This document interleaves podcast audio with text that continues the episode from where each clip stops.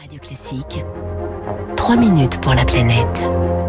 3 minutes pour la planète. Bonjour Baptiste Gabory. Bonjour François, bonjour à tous. On revient avec vous ce matin sur l'accord signé à la COP26 et notamment sur euh, le passage relatif au charbon. L'Inde, à la dernière minute, hein, est parvenue à amoindrir la formulation. L'accord acte une réduction de cette énergie fossile, mais, mais plus une sortie, comme c'était prévu initialement. L'Inde qui est assez pointée du doigt, mais, mais qui n'est pas toute seule dans cette histoire. Eh oui, hein, puisque l'Inde s'est retrouvée notamment aux côtés de la Chine, mais aussi de l'Afrique du Sud, des pays tous encore très dépendants du charbon. En Inde, le charbon représente 70% de la production d'électricité. La consommation a doublé en 10 ans et c'est cette énergie qui alimente aujourd'hui la croissance indienne.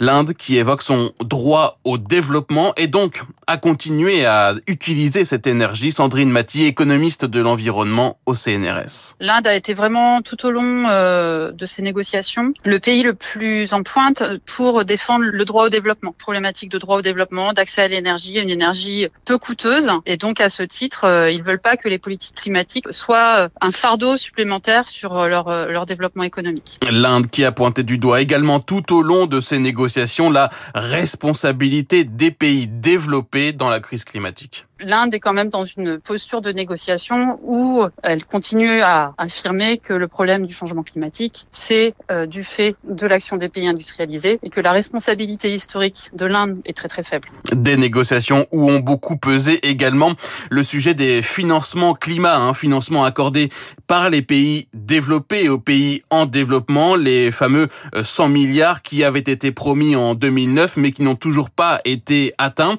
et il n'y a pas eu d'avancée lors de cette COP. Ça a été un des sujets majeurs hein, de cette conférence, un sujet de tension, de crispation. Et donc, dans cette histoire, pointer du doigt l'Inde est trop facile, selon euh, Armel le compte responsable des politiques euh, climat de l'ONG Oxfam. Elle était à Glasgow, elle a suivi les négociations. Les pays développés s'étaient engagés il y a 12 ans à mobiliser 100 milliards de dollars par an. Cette promesse n'est pas tenue, ça a été reconnu, mais rien sur comment on va combler le manque à gagner pour chaque année de retard. Et donc, ce sont des financements qui manquent pour aider à la transition écologique des pays euh, en développement, notamment de l'Inde. Donc, on ne peut pas les accuser de ne pas être exemplaires quand les pays riches ne sont pas au rendez-vous de la solidarité et des financements qui permettraient euh, eh bien, de mener à, à terme cette euh, transition écologique.